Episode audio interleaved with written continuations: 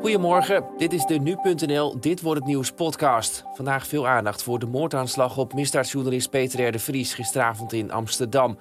Maar we hebben het ook over de grote boerenactie op het Malieveld in Den Haag vandaag. Die gaat gewoon door. Dat dus zo. Eerst kort nieuws van Nu.nl. Mijn naam is Frits Hemmelkamp en het is vandaag woensdag 7 juli. Peter R. de Vries vecht nog altijd voor zijn leven. Hij werd gisteravond rond half acht neergeschoten in Amsterdam. Media melden afhankelijk dat er een man zou zijn neergeschoten. Al vrij snel wel duidelijk dat het om de misdaadjournalist ging. En van de vrolijkheid op Schiphol uh, naar het volgende bericht dat zojuist is binnengekomen. In Amsterdam zou misdaadverslaggever Peter R. de Vries zijn neergeschoten. Niet veel later blijkt het daadwerkelijk om de Vries te gaan. Hij was even daarvoor nog te gast geweest in een uitzending van RTL Boulevard. Ja. En ook daar heeft hij weer een heel mistig verhaal over. Uh, morgen gaat de zaak verder, dan is de strafeis ook te horen. Ja. Dat houden we in de gaten. Dankjewel, Peter. Over zijn toestand was lange tijd niet veel duidelijk. En nog steeds is het niet bekend hoe het met hem gaat. Tijdens een persconferentie van gisteravond zei burgemeester Femke Halsema dat hij vecht voor zijn leven. Dames en heren, het is vanavond Peter R. de Vries neergeschoten in de Lange Leidse Dwarsstraat. Op dit moment weten we alleen dat hij zwaar gewond is en vecht voor zijn leven. Meer kan ik u nu niet melden. En in diezelfde persconferentie werd ook duidelijk dat de politie meerdere aanhoudingen heeft verricht. En waarschijnlijk ook de schutter al heeft aangehouden. Die vluchtauto is op de A4 uh, ter hoogte van Leidsendam staande gehouden. En daarbij zijn ook twee verdachten aangehouden. Wij denken dat hier ook een mogelijke schutter bij zit. Nou, het hele land wordt geschokt gereageerd op de moordaanslag.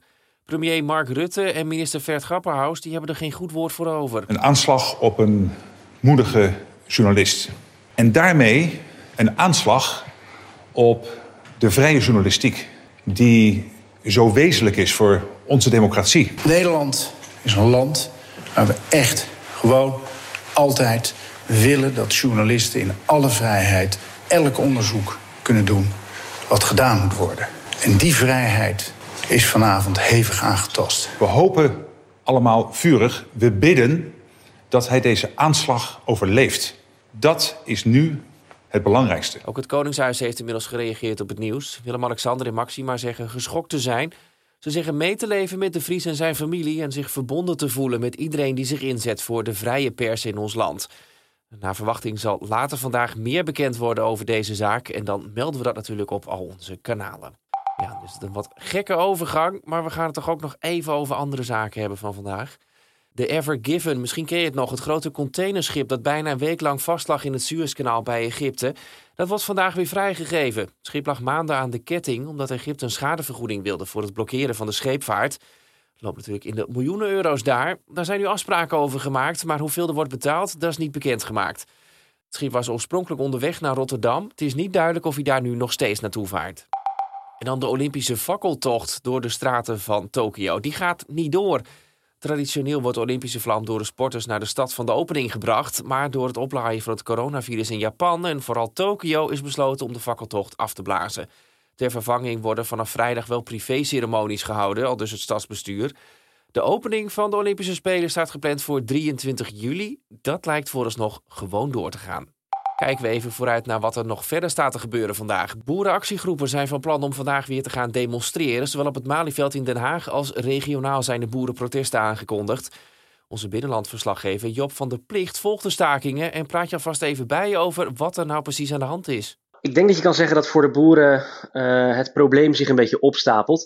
We hebben natuurlijk al twee jaar hebben we de stikstofcrisis. Daarin hebben de boeren het gevoel alsof ze uh, wel heel erg veel uh, moeten doen om dat probleem op te lossen. Dat er ook vooral alleen naar de boeren gewezen wordt en dat zij dus um, uh, dat probleem moeten, moeten oplossen. Dat is een gevoel wat bij hen leeft. En dat, dat gevoel dat sluimert dus al twee jaar lang. Nou, nu afgelopen week zijn er twee rapporten uitgekomen. Uh, waarin eigenlijk, misschien chargeer ik wat, maar waarin eigenlijk wordt gezegd dat er in de Gelderse Vallei en in het Groene Hart niet al te veel ruimte meer is voor veehouderij.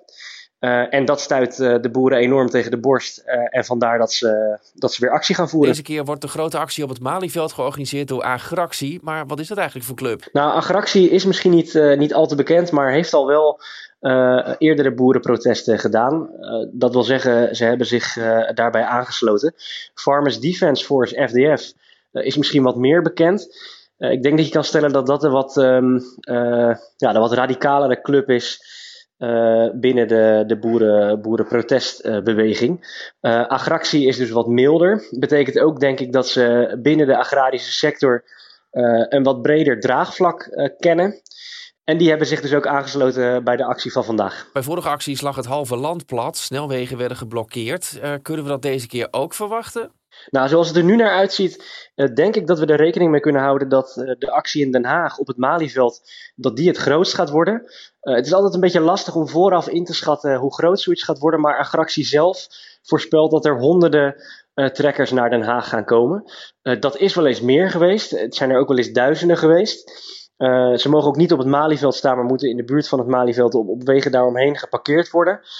Dus Den Haag wordt het, eh, het grootst. Maar goed, Den Haag is voor eh, sommige boeren, eh, denk met name aan het oosten en het, noorden van het land, is wat, wat ver weg. Dus er zijn ook regionale acties. Die zijn in Assen, Zwolle, Arnhem en Den Bosch. Um, dus op vijf plekken in het land uh, zullen de boeren zich, um, zich laten gelden ja, ik, ik, denk dat, dat, dit weer eh, in het, dat dit er eentje is in het eh, rijtje van een van de grote boerenprotesten in Nederland, zoals we die sinds twee jaar kennen. Nou ja, mocht je dus vandaag de weg op gaan, hou rekening met eventuele overlast. Wil je weten waar het vast staat, volg dan natuurlijk altijd de file-informatie op nu.nl. De Onderzoeksraad voor Veiligheid brengt vandaag een rapport naar buiten over de fatale flatbrand in Arnhem. Dat gebeurde allemaal in de nieuwjaarsnacht van 2020. Twee jongens veroorzaakten brand in een flatportiek, waardoor de stroom in het gebouw uitviel. Een gezin dat in de lift stond kwam daardoor vast te zitten. De vader en de zoon die kwamen om het leven. De moeder en de dochter die raakten zwaar gewond. De veroorzakers van de brand zijn twee jongens van destijds 13 en 14 jaar oud. Ze werden wel schuldig bevonden, maar kregen geen straf. Volgens de rechter hadden zij onvoorzichtig gehandeld, maar zou niemand er iets bij winnen als ze ook nog een straf zouden krijgen. En dan het weer, verzorgd door Weerplaza. Het belooft vandaag een vrij vriendelijke zomerse dag te worden. Er zijn wat stapelwolken, de zon die laat zich van tijd tot tijd zien... en vooral later op de dag kan plaatselijk nog wel een bui vallen... maar op heel veel plaatsen lijkt deze woensdag droog te verlopen. Er staat ook niet meer zoveel wind uit zuidwestelijke richting... en daardoor wordt het zo'n 20 graden vlak aan zee... tot plaatselijk 24 graden in het diepe binnenland. En tot slot nog even dit. De kans is vrij groot dat we meer van dit soort muziek gaan horen.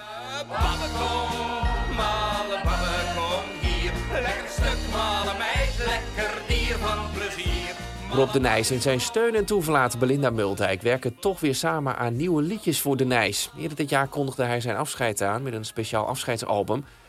Blijkbaar komt er toch weer nieuwe muziek aan. Iets om in de gaten te houden dus. En dat was hem weer, de Dit Wordt Het Nieuws podcast van deze woensdagochtend, de 7 juli. Tips en feedback zijn altijd van harte welkom en die kun je sturen per mail naar podcast.nu.nl. Mijn naam is Frits Helmelkamp. Vanmiddag is er weer een nieuwe podcast op nu.nl met daarin het nieuws van vandaag.